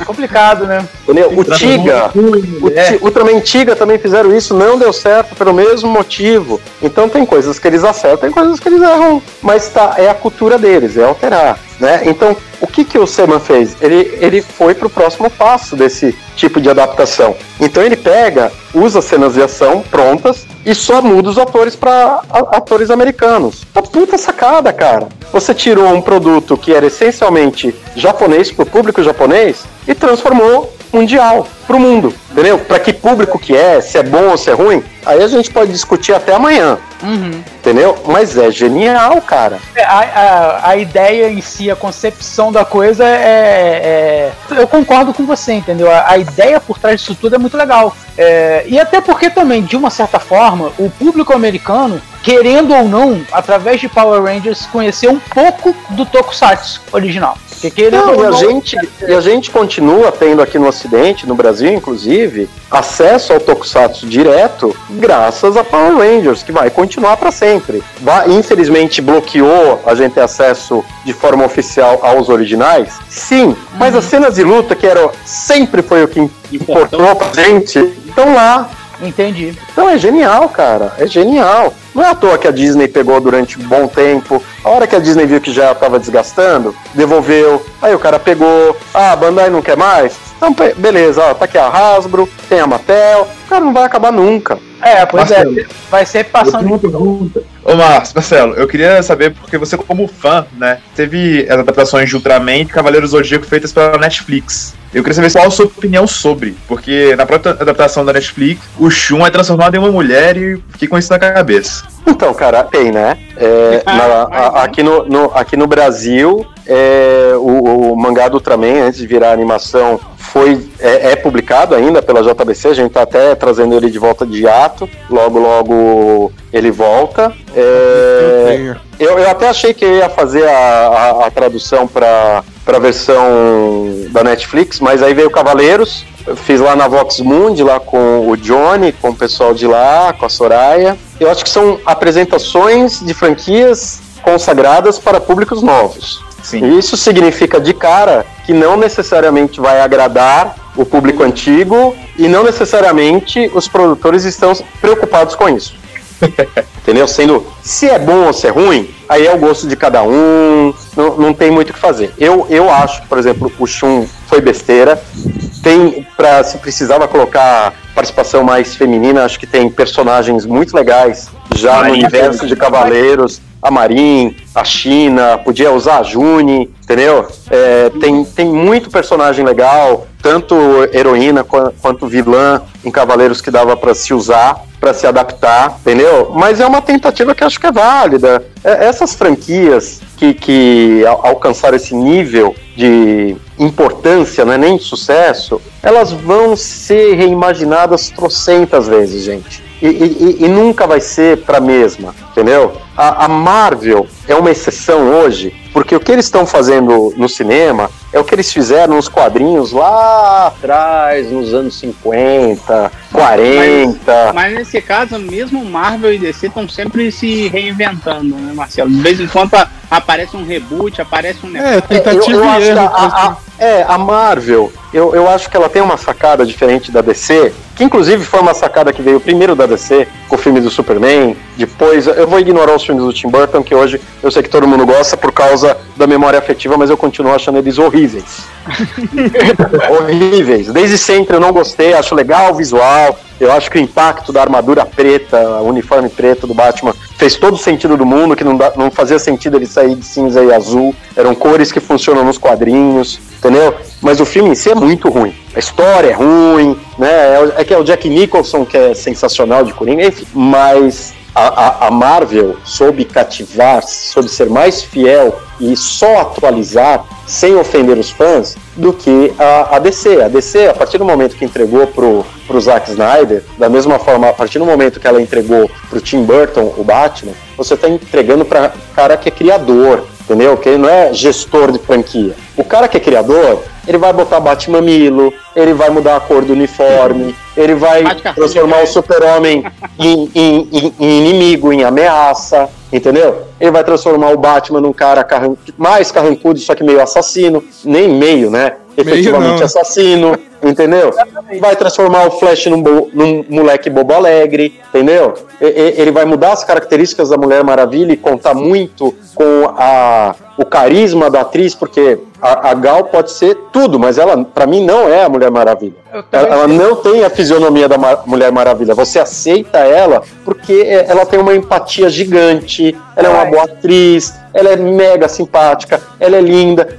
Então você só aceita. Mas ela não é a Mulher Maravilha que a gente cresceu de super amigos. Se Bem- colocasse a Linda Carter com 70 anos, ela continua muito mais Mulher Maravilha do que a Gal. Isso aí. Entendeu? A, a discussão não é se ela é boa atriz, se ela resolveu. Não, tudo vai ser sim, é boa atriz, é bonita, é simpática, resolveu o problema, é o, é o menor dos problemas dos filmes, com certeza, entendeu? Mas ela não é a Mulher Maravilha, porque ela é a Mulher Maravilha do Zack Snyder. É a visão do Zack Snyder, né? É como se você desse uma minissérie pro cara reinventar o universo DC. Mas não é isso que o grande público quer, entendeu? O, o, o grande público quer ver a Mulher Maravilha, quer ver o Super-Homem. O Super-Homem é o cara que sempre vai salvar o dia, é o cara que representa a esperança, ele não é a maior ameaça do mundo. Com certeza. Entendeu? O Batman é o contraponto do Super-Homem. Entendeu? Você confia no Super-Homem, não no Batman. É, fato, fato. Nossa, essa é a melhor, melhor Mas é, colocação cara. sobre o filme, total. Mas, mas não é, velho, se você tá ali no, num beco escuro e surge o Batman, meu, você pode estar sendo assaltado, você vai correr. Você vai correr do assaltante e do Batman. Quando aparece o Super-Homem, você fala, cara, tá tudo bem. Salvo, né? Tá tudo bem, não vai acontecer nada. Entendeu? Porque mesmo que eu morra, o super-homem vai girar a terra, velho. Ele tá voltando. É, pois é. Aí vai criar uma muito pior do que se a gente tivesse ficado parado. Qualquer coisa dá um soco na realidade e resolve, né? Já era, velho. Entendeu? Nesse ponto, o Lanterna Verde, ele é até mais fiel. Metem tanto pau no Lanterna Verde, mas assim, o problema do Lanterna Verde é o Parallax. Esse é o problema do filme. tão- eu achei aquele filme tão bom, velho. Mas o problema, cara, Na a primeira troca dos é lanternas. muito bom. Então, a- até, a- até o treinamento é muito bom. Qual é o problema? É, é- é o ato final, que é o Parallax. Meu, o Parallax é um peido amarelo, cara. Uma nuvem de bosta, né? Entendeu? Qual é o problema do Quarteto Fantástico e o, e o, surf- o Surfista Prateado? É a segunda parte que eles vão enfrentar o Galactus, que é um peido É uma também. nuvem, cara. É uma nuvem. Que porra. Entendeu? Aí você fala, mas mano, a gente sabe que o Galactus é um puta fodão. É um puta cara com uma armadura assim. Ele não é uma nuvem devoradora de planetas. Entendeu? Ah, não, mas isso não existe na nossa realidade, velho. Você tá Não fazendo um filme que tem, o, que tem o surfista prateado, que tem o coisa, que tem o homem elástico, que tem o tocha humana. Tem um maluco prateado voando numa prancha. Já a é realidade já foi, já faz tempo, velho. Você já tá na viagem de ácido, ó. Faz tempo.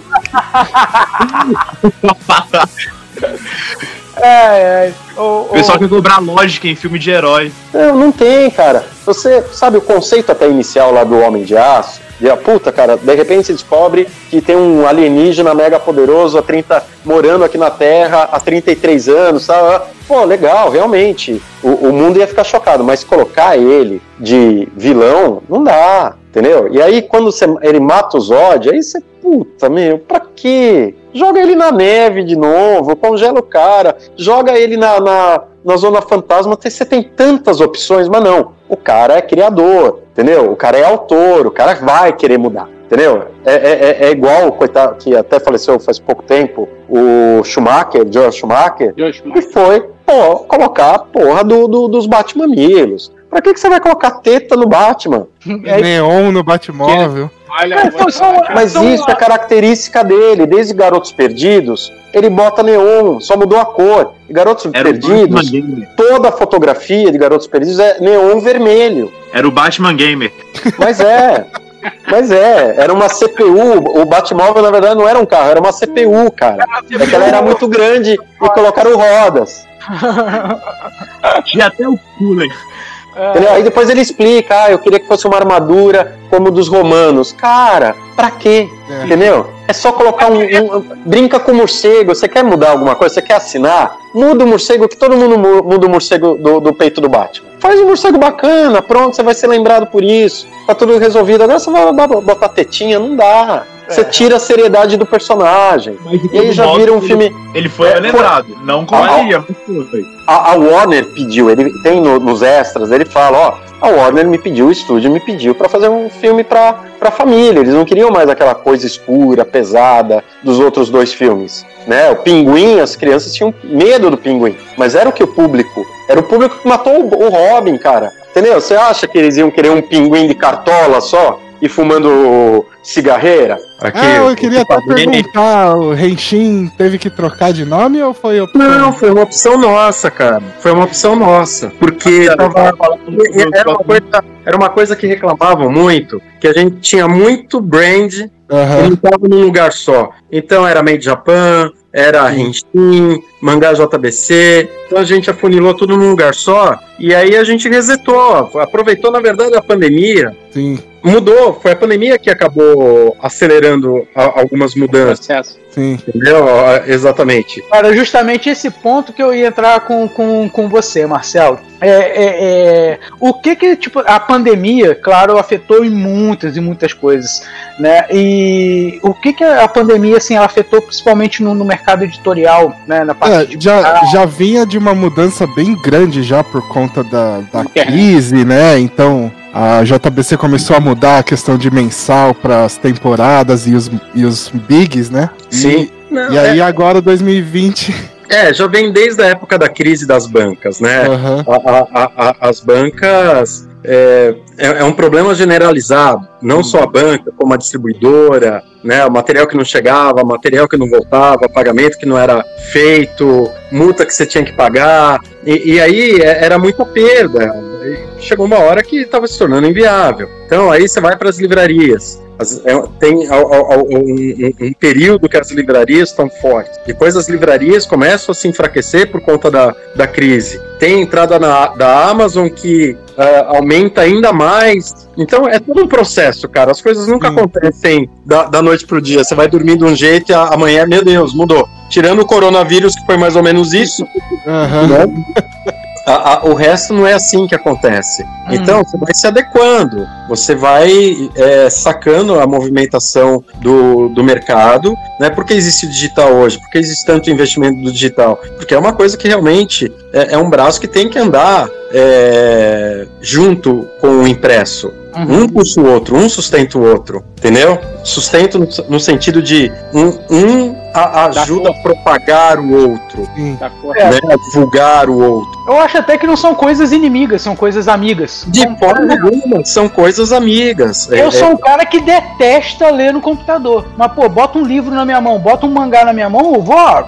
Entendeu? Porque eu gosto do contato ali com papel, com, com, com a coisa, entendeu? E, e faz parte da evolução natural também. Hoje a gente publica, é, no momento a gente tá com três séries simultâneas com o Japão, de simulpubs, de publicar no mesmo dia com o Japão. Puta, 20 anos atrás, muito quando a gente começou com o perguntar mangá, a, a gente nunca imaginou que ia chegar nesse ponto. Hoje, entendeu? Hoje qual que tá? É, é o Fairy Tail lá? O, a- é o Eden Zero, que é do Eden mesmo Zero? autor do Fairy Tail, Sim. né? É, é o Clear Card da Sakura. Né? A continuação de Sakura Card Captors. Aham. E a continuação do Ghost in the Shell, que se chama Human Algorithm, o algoritmo humano. E, e o, o processo disso pra lançar junto com o Japão, como é que funciona? É bem tranquilo, cara. Vem o capítulo, pelo menos uma semana antes, algumas coisas vêm Aham. vem um pouco mais em cima, algumas coisas vêm com prazo maior, mas aí a gente já manda, já traduz, já diagrama e tem só a data certa, o horário certo pra gente subir, a gente sobe junto. Tecnologia hoje em dia Aham. muda tudo, O cara. Simulpub é um negócio assim inacreditável, né, pra gente. É É inacreditável. muito legal, é muito Mas, mas o tempo vai, vai se tornar banal também, vai se tornar comum. Aham. Da mesma forma que hoje as pessoas não sentem falta de mangá porque tem muito título. Teve uma época que não tinha nenhum. Durante muito tempo não teve nenhum. Entendeu? Então você Mas- se acostuma. É mas normal. na época que não tinha nenhum, o pessoal não sentia falta porque não tinha também. Então, Então, é isso. Mas você pô, podia ter um mangá tal, vinha uma coisinha picada ou outra, pô, já sumiu, nunca mais, ou a série ficava pela metade. Hoje não. Hoje o pessoal discute não só de títulos, mas qualidade física, o tipo de papel, tipo de impressão, que efeito especial vai ser usado. Não, é bem chato, inclusive. As pessoas não pensam na possibilidade de deixar de existir. Não que vá, pelo amor de Deus, vou até bater aqui na madeira. Mas Mas na época, já, já, tipo, antes de mangá, né? Antes da gente ter mangá aqui, já rolava mais ou menos esse tipo de discussão com um quadrinho americano mesmo. Lá, eu, tipo, tinha, tinha uns formatos, aqueles formatinhos com 100 páginas e tinha uns formatão, ah, uma- com a- normalmente vinha até com as artes mais bacanas. é, mas rolava uma discussão já assim também. Não, cara, foi um choque já quando saiu da Abril. Quando Marvel e DC saíram da Abril, todo mundo, meu Deus, acabou o mundo. E aí você descobre que o mundo não acabou. Não, continua. Não, saiu Disney da Abril. Como A assim? Disney saiu da Abril. A, a- a- a Abril só existe por causa do Pato Donald. Como assim saiu da Abril? Saiu, cara, tá, tá em mais de uma editora até. Mas é, é, é um processo natural, que as coisas vão acontecendo. Mas Ah, as pessoas ficaram, sentiram, deu tempo das pessoas ficarem com medo, tipo, putz, não vai ter mais Disney aqui no Brasil. Aí É. retomaram. Tá dividido agora, né? Ma- Mas retomaram. Você sabe que não, não, não vai acabar assim desse jeito. Mas dá aquela travada, né? Putz, Sim. ferrou. É. Não, quando saiu da, da, da Abril a Disney foi um baque, né? Não, da mesma forma, quando saiu Turma da Mônica da Abril, foi pra Globo. Aí, de repente, do nada, a Globo foi pra Planície. Fala, pô, ferrou. Cada saída você fala, ferrou. A, a vida segue, as coisas mudam. É, é todo um processo de melhoria. As coisas vão mudando, a tecnologia foi mudando, né? As editoras foram mudando. Então, É, É. a tecnologia também acelerou a, a questão de produção, né? Porque você hoje tem condição digitalmente você, por, por exemplo, aí você recebe um, é, um mangá, né? Você recebe, faz claro as adaptações e consegue publicar, como você acabou mesmo de falar, em uma semana, dependendo do prazo, 15 dias. não, E cara, É, é louco, porque se você parar pra pensar, só na história dos mangás da JBC, 20 anos. Em 20 anos, a gente saiu do fax pra smartphone com 8K. Exato. Em 20 anos é muita coisa. Em 20 anos, a gente saiu da TV de 29 polegadas, quadradona, tubo, Sim. pra TVs de 60, 50 polegadas, TV de, de Não tem um dedo de grossura, né? 8K, 16K. Por aí vai. Exatamente. Entendeu? Pro streaming. O que, que é o streaming, cara? Que magia negra é essa? Internet, cara. Como assim? Streaming era o que a gente fazia pra ver lá Cavaleiro Zodíaco, lá a saga de Hades, quando não tinha internet, né? Ficar du dois, três dias baixando um episódio em japonês. Pô, ia lá na. Liberdade É comprando DVD, cara. Eu- mas, a gente saiu, cara, do, do CDR em 20 anos, do VHS barra CDR, pra, pra mídia é, não, não física, né? Já. Pro top, digital, né? Pro digital, pra tudo. É, pra, puta, cara, e quantas, quantos formatos tem? Eu lembro quando surgiu o MKV, nossa, MKV, cacete, vai conseguir, porque, né, tantos gigas consegue, né, comprimir, Ele comprimia com qualidade, e é MP4. Pô, cara, mudou muito em 20 anos, é, não é tanto tempo assim. Não, não, não, com certeza não. É, realmente essa questão da, da evolução é, é, é, e adaptação, né, que a gente está conversando aí, é, é, realmente a gente tem que entender que tem que haver. E eu acho que não, não vai haver substituição de, de forma alguma de uma mídia pela outra, né? Eu acho que as duas É atualização. é, atualização. É, é, um vai melhorar o outro, em termos, né? Digamos assim. É, é isso que a gente entende. ajuda com agilidade, né? Você tem agilidade de informação, né? Dependendo conforme você publica o livro em um dia, né? Sim. E já tem, pô, já tá tudo, você já joga tudo diagramado, bonitinho, só publicar, no outro dia já tá na impressão, tchau, acabou. Já era, já era, muito fácil. É muito diferente. É muito diferente. E as coisas mudam, o ser humano não gosta muito de mudança, não, mas as coisas mudam. As coisas mudam sem a gente perceber, que a gente tá acomodado, cada um fica na sua bolha. É fácil, entendeu? Mas qua- quantos celulares cada um já teve? Por aí você vê. Ah, milhares, dependendo da quantidade que eu deixei cair no chão. Então, eu lembro, cara, que em 20 anos, vamos colocar nos meus primeiros 20 anos de vida, eu tive uma TV, a mesma TV. Que, que meu pai comprou com muito custo, acho que em 78, para ver a Copa de 78, que era colorida, que era algo. E era uma 21 ou 24 polegadas, que demorava ainda pra. Você ligava e tinha que dar um tempo ali, uns 2, 3 minutos, pra ela Faz esquentar. Eu tinha a, minha televisãozinha, eu tinha uma, uma TV de tubo pequenininha que ainda mudava ainda no, no dial, ainda fazia tec, tec, tec, tec. Mas controle remoto, querido, demorou pra chegar. Muito. Meu controle remoto foi com videocassete, nessa TV antiga ainda. Pois é. Eu, eu lembro, eu, eu ligava, eu ligava a minha TV de casa no videocassete, a antena, pra assistir pelo videocassete, pra poder usar Gravar. o controle. É, não, pra usar o controle, né, que gravar. minha TV não tinha, né?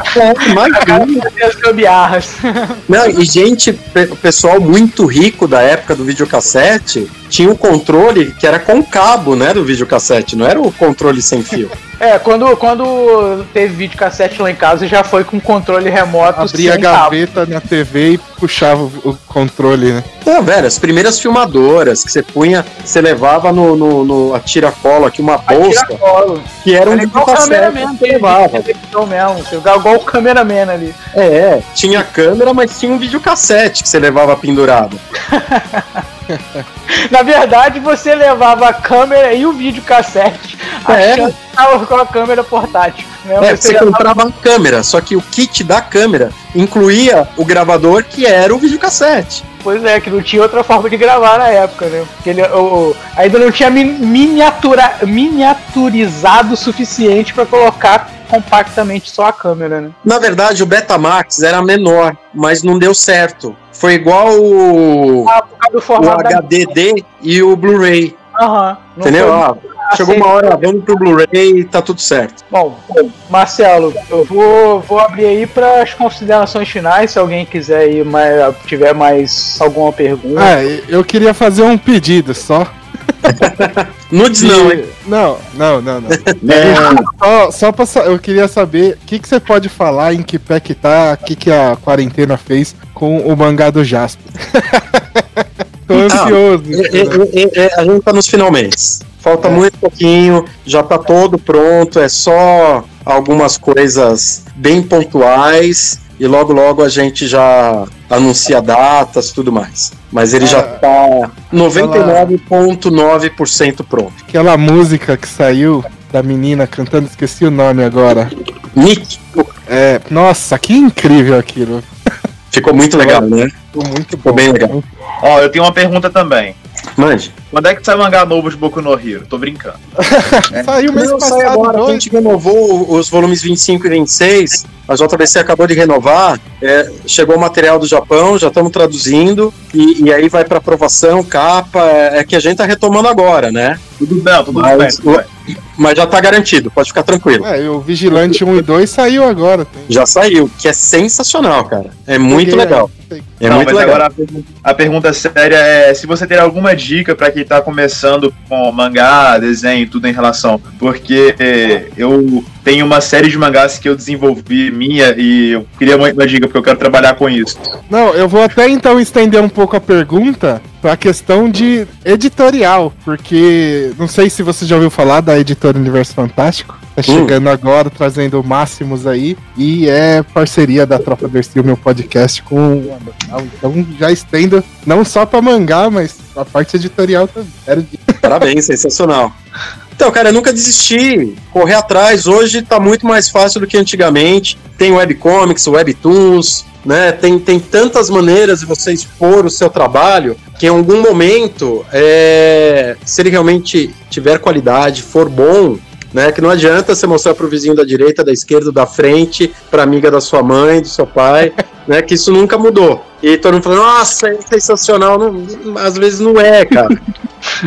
Entendeu? É, é, e, e- assim, ter humildade, você, você encontra o seu caminho. A gente, o, o primeiro título do selo do Start, da JBC, é, da Amanda Freitas, se chama The Flower Pot. Ela pegou com a cara e coragem, subiu lá no, no Webtoons, fez lá uma massa crítica, pouco a pouco foi ganhando exposição. Hoje ela tem mais de 50k de, de seguidores, de fãs. Você vai fazendo, cara. Hoje você tem caminhos. Você não tem aquela é, dependência tão total de uma editora. Claro que se você vem para uma editora grande, é, você vai ter acesso a uma série de outras ferramentas, de outras facilidades, de um outro tipo de apoio, de suporte, entendeu? Muda um, um pouquinho, pocão na verdade. Mas para você iniciar, conseguir, você consegue mandar para mim, você consegue mandar para o Ed, você consegue mandar para algum outro editor. E se ninguém olhar e você falar, pô, os caras estão demorando um século, você consegue subir em alguma plataforma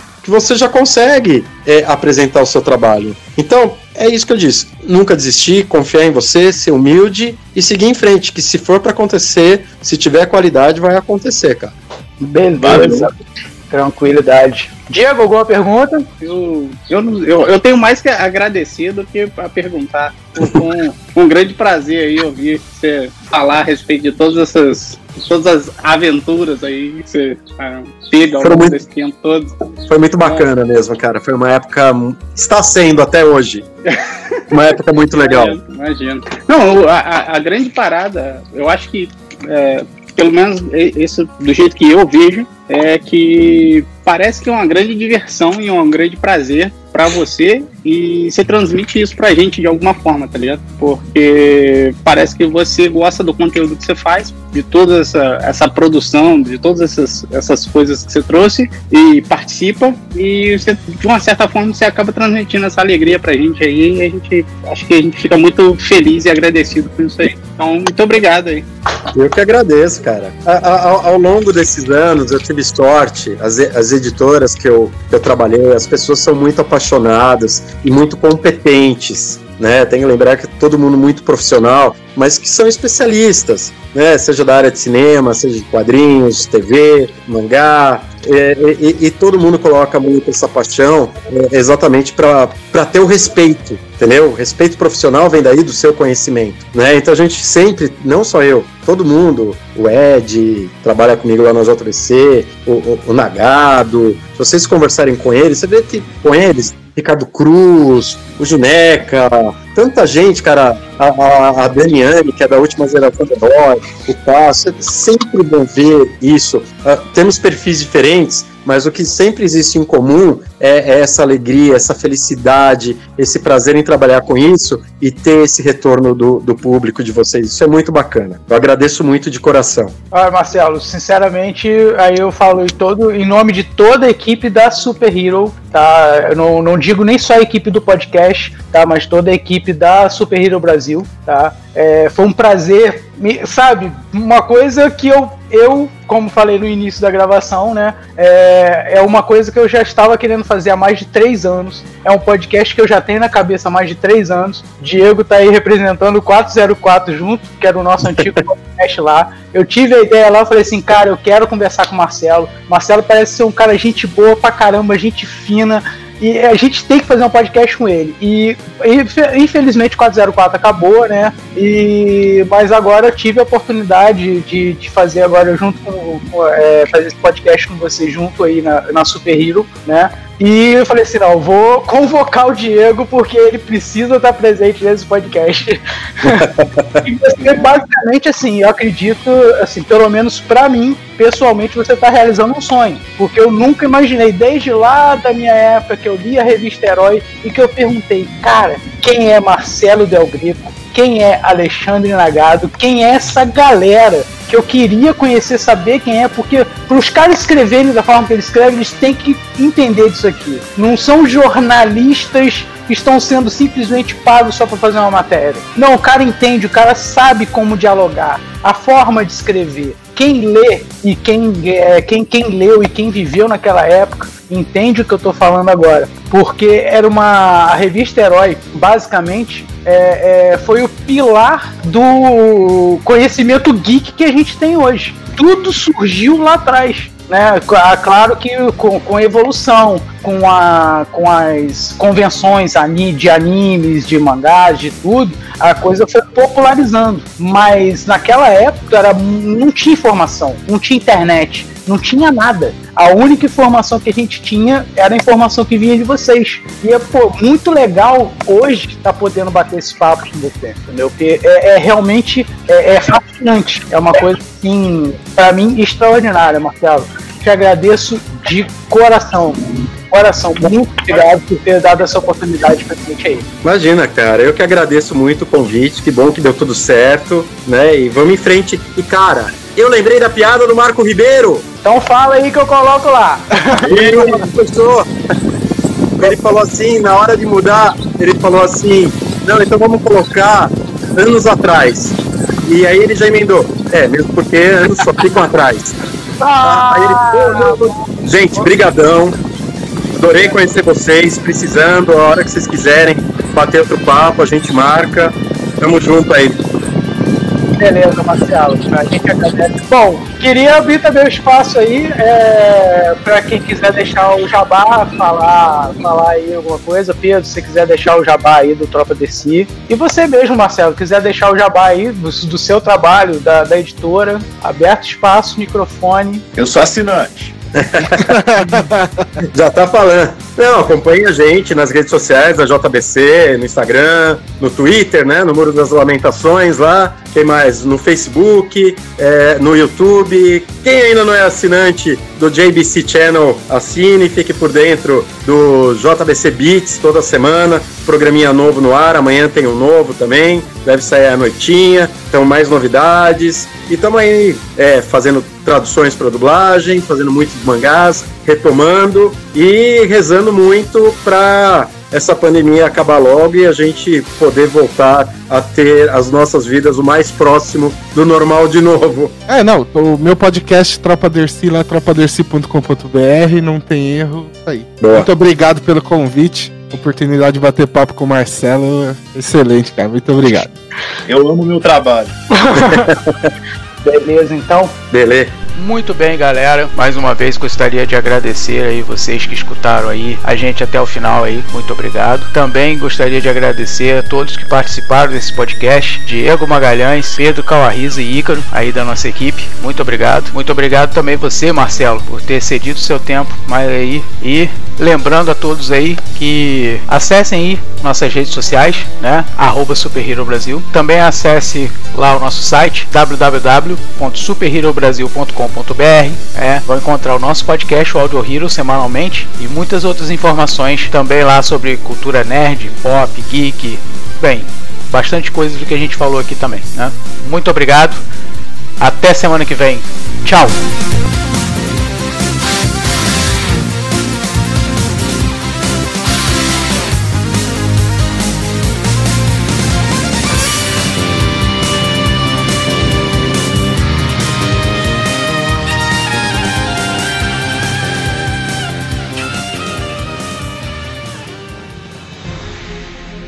E se você quiser ver mais conteúdo como esse aqui, é só você acessar as nossas redes sociais Super Hero Brasil, tanto no Facebook quanto no Instagram, e também dar uma olhada no nosso site superherobrasil.com.br. Dá uma passada lá, tenho certeza que você vai gostar muito.